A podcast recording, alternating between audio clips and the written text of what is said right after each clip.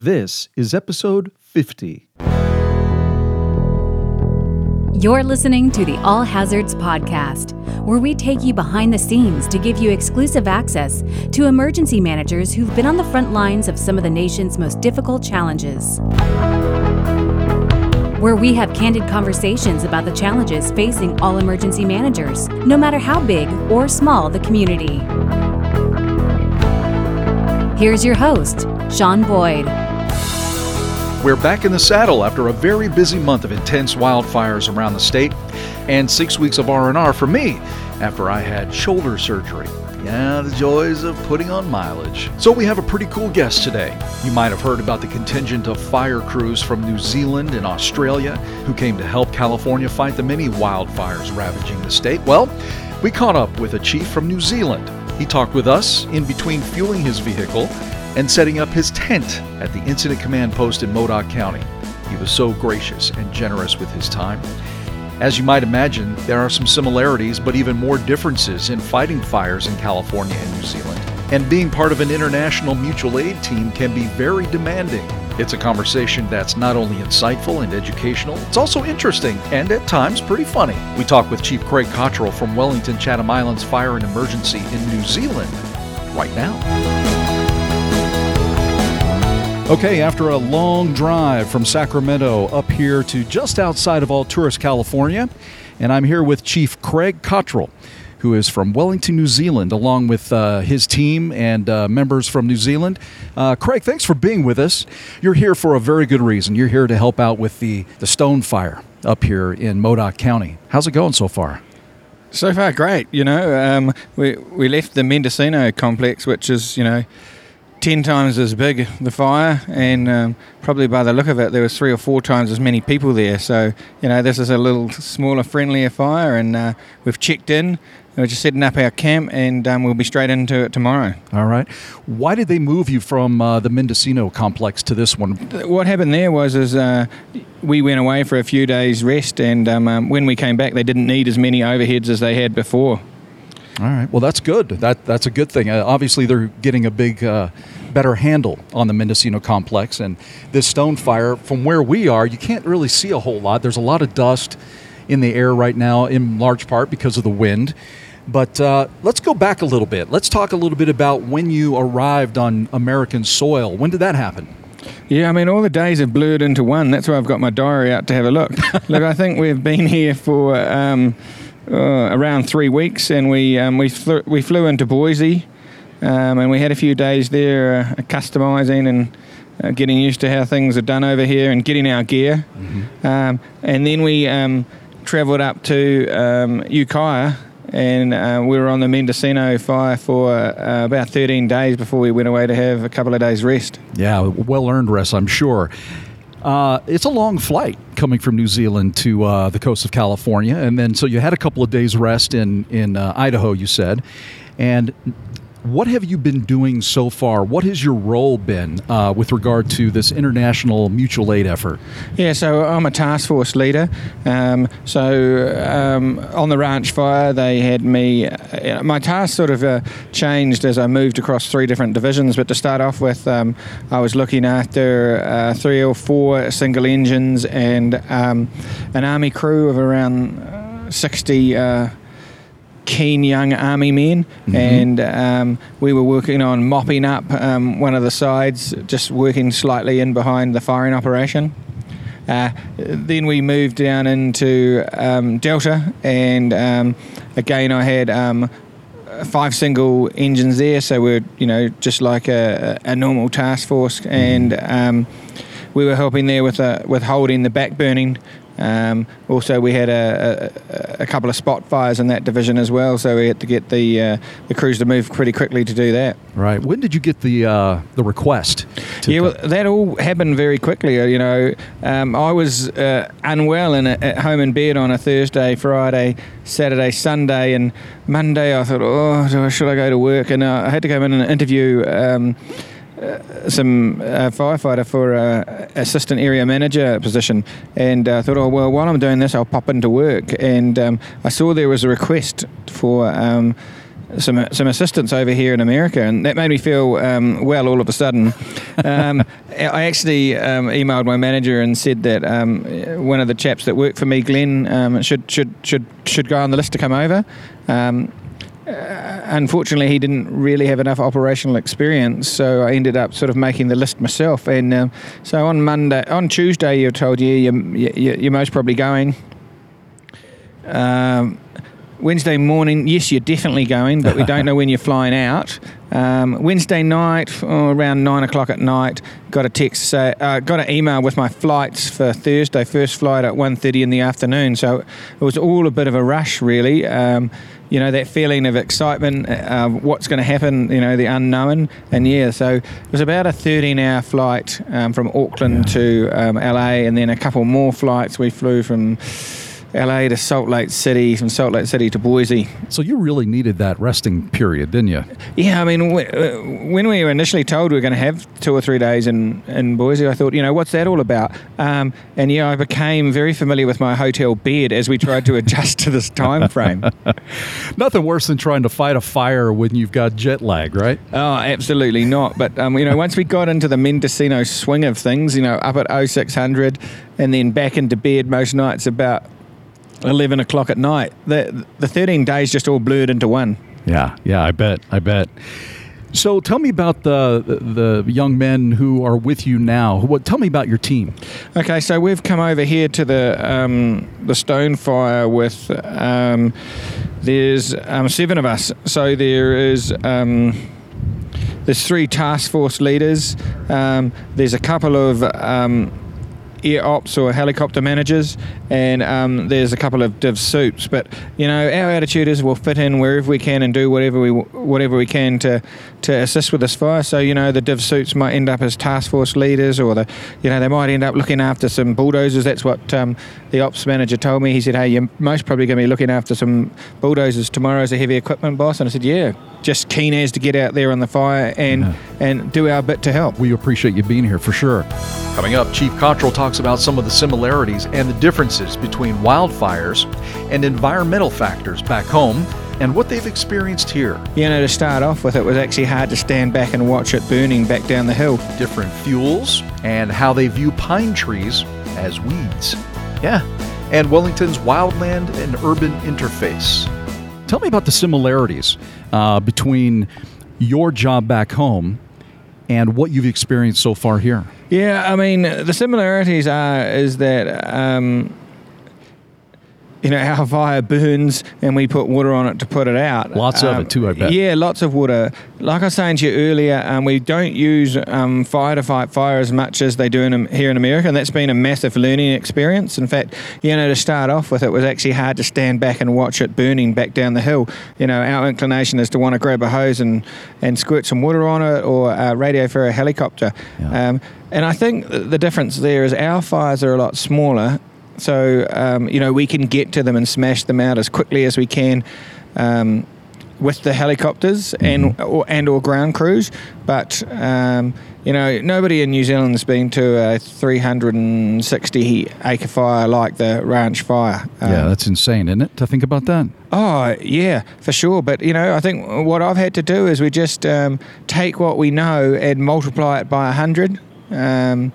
Uh, we don't have the exact same fuels as you, but mm-hmm. um, you know your timber is kind of like our plantation forestry. In fact, that's that's quite interesting. Um, in my former role, I worked for a, a local council, and um, we spent hundreds of thousands of dollars eradicating pine from our um, our native forests oh. because they're, they're a weed. You know, they're an yeah. introduced species. So yeah. we've got to look at them in a totally different way here, and certainly not say anything rude about the native pines and oak. You know, uh, oh, oak yeah. is an ornamental tree in New Zealand, normally planted down. Um, streets or you know the odd one pepper potted around but yeah. to see them like you have them over here is, is really quite amazing. It's everywhere. I know. It is everywhere. My property back home is like that. It, it's it's everywhere. Uh, and, and they go up like kindling.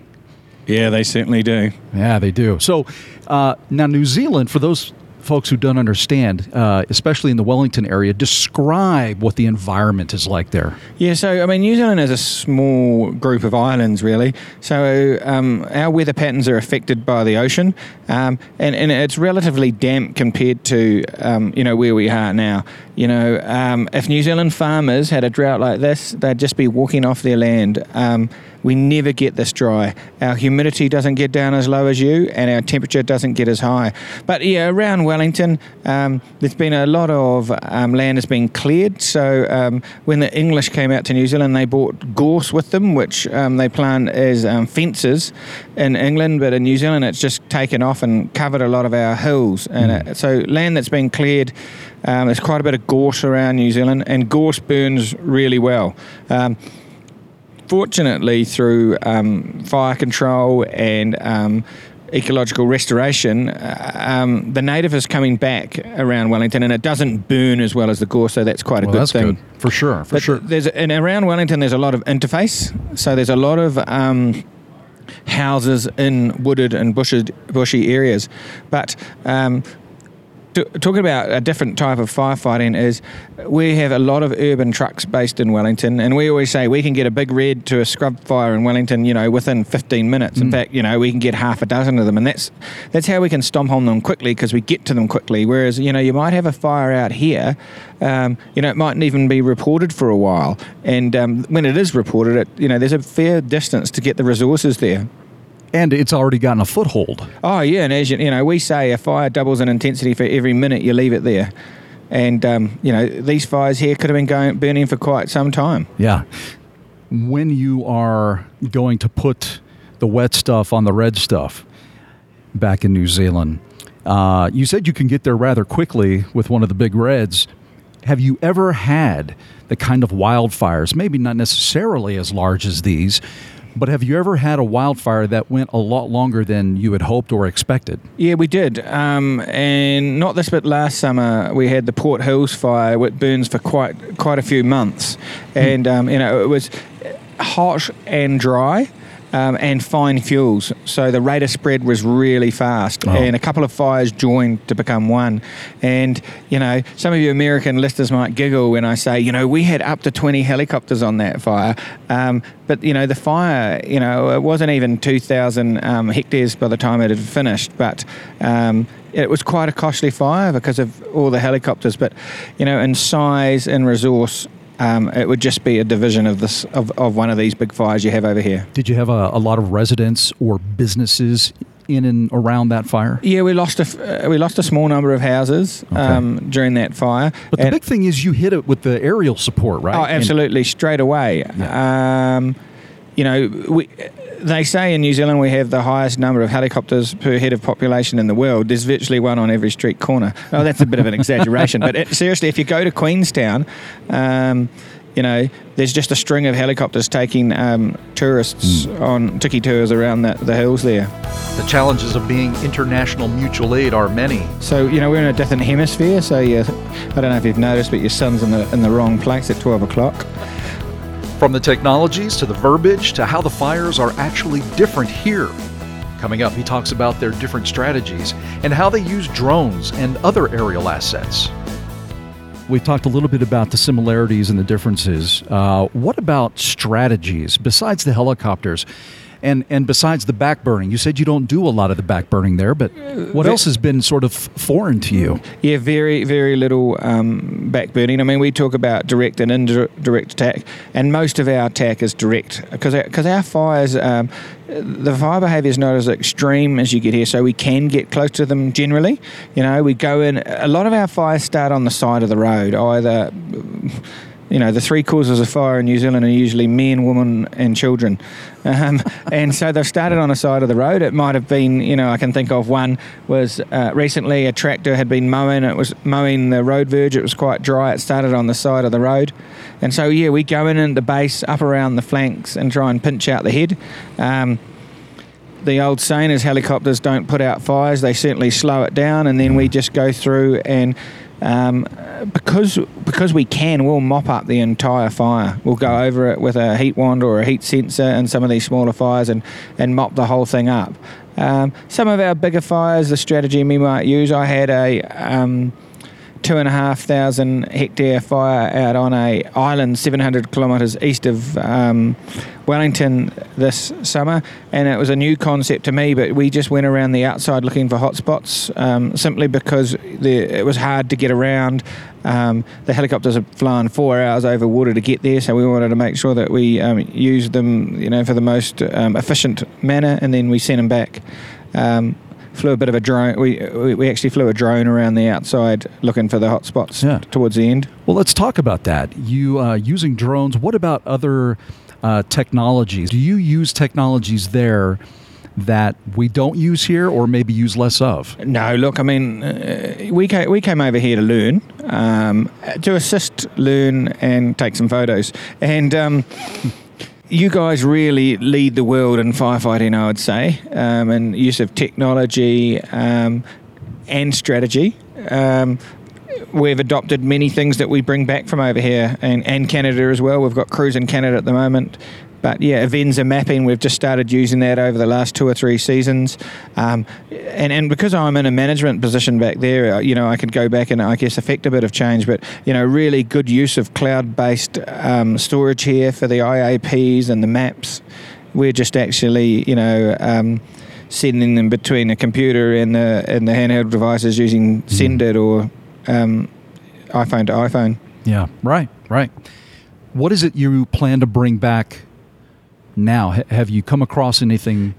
Yeah, absolutely, and, I think it's just a combination of a whole lot of little things and uh, simple things like the way you um, scan the radio channels and um, set a priority. Um, our sector bosses would typically um, carry two radios, one on tactical and one on command. And I mean, in fact, I've been to fires where I've had um, you know three radios: a ground to air, a tactical, and a command. But uh, you know, I think um, one thing I'll definitely implement when I get back is the use of a single radio that scans, and um, it's so much simpler. Having come such a far distance, tell me about the challenges as being part of this international mutual aid team. I guess the challenges um, stra- straight up was um, familiarity with the environment. Um, and you know, I'm I'm in Wellington. I'm working in an environment that I know like the back of my hand, and I know which way north is and south. I mean, here um, I've had to have a look at a compass or a map all the time. So you know, we're in a different hemisphere. So you, I don't know if you've noticed, but your sun's in the in the wrong place at twelve o'clock. Even standing on your hands and knees and looking backwards doesn't make any difference. Um, and then your terminology um, is a bit different. Um, you know, little things like um, uh, the nozzle that you put at the end of the hose line, uh, we call that a branch, and then obviously branch is um, a position here in the IMT. Um, and then just the, the, the words that you use on the radio. But I mean, honestly, about after a couple of days, you kind of pick it up and um, you're almost tempted to put on American accent so you really fit in. You mean take away the New Zealand accent? That's what you're talking about for real. Oh yeah, but you, you, you always save that accent, that accent for when you're talking to the ladies later on. there you go. Uh, I hope my wife's not listening to this. well, don't play it for her. I won't. I have to. Uh, I have to fess up right now. Now, granted, New Zealand and Australia are two different countries, but my Waze app has the Australian lady accent. uh-huh, all right. I- yeah, I had to do it. There is something sexy about a foreign accent. yeah, no, well, there are. Uh, we've got a couple of Australian ladies with us over here, so. Yeah. You know, if you get back to the Mendocino complex, you might meet them. Don't tell my wife that. no, well, tell this one wasn't worth listening to. Yeah, exactly. She doesn't listen to it. She's beyond this. She doesn't care what I do anymore. Well, I don't know about that, but Yeah. yeah. So, uh, so when you work in the environment, it's this immersive environment. It's like when you want to learn a foreign language, you immerse yourself into the culture, and you eventually just sort of pick it up through osmosis. On the radio, it's got to be challenging, at times frustrating. Are you with uh, American firefighters who can help uh, translate for you, so to speak? Yeah, no, absolutely. And um, what I didn't tell you before was um, for three days I actually had a um, trainee task force leader with me, and um, so it was a mutually beneficial relationship. Um, Tom got to have me there as his trainer, which um, allowed him to finish his task book and um, got him to have a go again at being a task force leader. And and then I got to ask him all sorts of questions about you know how things work here. And yeah, I, over those over the first five days, I asked hundreds of, of questions. Yeah. Um, you know, I was lucky that I, I got asked a lot of questions about New Zealand as well, so I could sort of repay that gratitude. Finally, Chief Cottrell talks leadership that works for him and about their experience here so far. Just the American public have made us feel so valued. And after spending 12 hours or more a day on the fire lines, there's one very important question that needed to be answered Foster's or Budweiser? Ooh. Those burning questions and more right now. What kind of things have you brought that has received positive reception to some of the American teams? Have have you said, "Hey, maybe you should try doing it this way," or Yeah, look, I haven't really done that in the sense that, um, you know, the reputation of all the Australian and New Zealand firefighters is held in each one of our hands, and I think it's really up to us to to fit in here with your systems and um, not start any sentences with "oh, back in New Zealand" slash Oh. "back in Australia." Um, you know, um, because you know we're we're fulfilling some uh, pretty important roles over here. So you know, we just need to fit in. I mean, obviously, I've bought you know the style that I use to um, to manage m- my people back in Wellington, and I like to walk around and get out on the fire ground and, and, and, and show them that I can walk up and down the line. Um, and you know, and I make a point of um, you know having face to face contact with each and in, each individual firefighter just to make them feel valued and make you know they're the, uh, like I've always said to staff that work for me is you know you're the most important people in this organisation. If you don't turn up to work tomorrow, someone's going to notice because something's not been done. But if I don't turn up to work tomorrow, uh, people won't even notice. So yeah, people pushing the hose, holding the hose, you know, they are the most important people in this in this big machine, eh? Okay, so here's a question for you, and I, and I and I know you're New Zealand, not Australia, but I have to ask you this: Foster's or Budweiser? Ooh, I, I mean, America. The right answer to that is Budweiser. I would say Foster's. yeah, well, look, we we uh, we I actually haven't had a, a lot of beer since I've been here. It's uh, the focus has been been work. Um, did have some 805, I think, Oh, in yeah. um, in Roseville. Yeah, that, yeah. that, that was good. hmm from Santa Barbara. Mm. Yeah, good stuff. I mean, the most important thing to beer is cold here. Oh yeah. I mean, when they say, "What can I get you?" I just say something cold. Just- and and they bring you whatever you want. Yeah, And dead right. Before I let you go, how much time do you have left here? Um, so uh, it, we're on a little bit of catch up here because we've had a, a, maybe another extra day or two off. But I'd say they're probably going to give us tw- about 12 days on this fire because we do need to get back to Boise to tie in with um, with the other crews for uh, the um, after action review before we, we all fly out. Okay. How many uh, team members are you taking back with you? So there's 41 New Zealanders and about 130 Australians. Wow, that's a huge contingent. Oh, it is. And so for the two guys, we and um, Barry that have been looking after us, um, I said to Barry the other day, "This is like herding firefighters, isn't it?" and he said, "Yes, it is." But that's a good thing. No, it is. That's a good thing. Hey, um, Sean, one thing that I've really taken out of this tour is just how um, thankful, um, down to earth, um, helpful, and delightful all the Americans that we've come across have been. Um, for us, it's a real eye opener to um, drive out in the morning and see um, ladies and their kids standing on an overbridge above the motorway, waving flags, saying thank you um, as you go out, and then coming back in the afternoon, um, seeing people giving away free food, standing there waving all the flags and signs saying thank you, firefighters.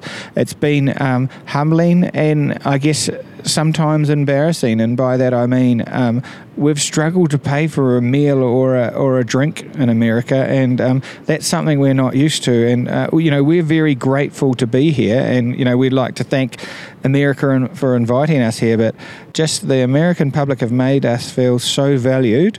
And it, that's been an incredibly humbling experience. Well, you are. You are extremely valued, and we value. I know uh, with the state of California, we value our relationship with New Zealand and Australia. Uh, it's a partnership that is a two-way street. Oh no, absolutely. You know, we had um, urban search and rescue crews from America and Christchurch after the devastating earthquake there, and then the the Kaikoura earthquake that you were referring to before. I don't know if you know, but there was some um, American warships in w- Wellington at the time for an exercise, and as soon as the um, Kaikoura earthquake was known, they upped anchor and sailed to Kaikoura, and they were some of the first people in there helping out. They had helicopters with them, and so.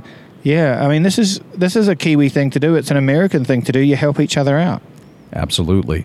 Well, again, we appreciate you and your team being here, um, and we will reciprocate the moment you know the the request is put in. We will be there. And uh, Chief Craig Cottrell from New Zealand, Wellington, uh, we appreciate you and all of your team being here and everything you've done so far and everything that you'll be doing for the next couple of weeks before you back head back home down under. Oh, look, it's my pleasure, and I've enjoyed every minute of it. All right, sounds good. Thanks Cheers. a lot. Cheers. So I want to extend my sincere thank you to Craig Cottrell for spending some of his invaluable time with me here for this little podcast we call All Hazards.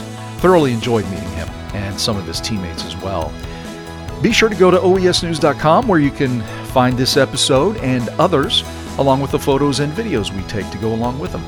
And don't forget to subscribe to All Hazards there at the iTunes Store and Google Play, of course. If you have any questions or comments about this or any episode, or if you have any ideas, send them my way to questions at caloes.ca.gov. That's questions at caloes.ca.gov. Thanks again for listening. For everyone here at Cal OES, I'm Sean Boyd. Take care and be safe. You've been listening to the Cal OES All Hazards Podcast. Don't forget to check out our podcast page where you can find past episodes along with show notes and links. And give us a social shout out. Tell others about us on Twitter and Facebook. And let us know what you think. We'd love to hear from you.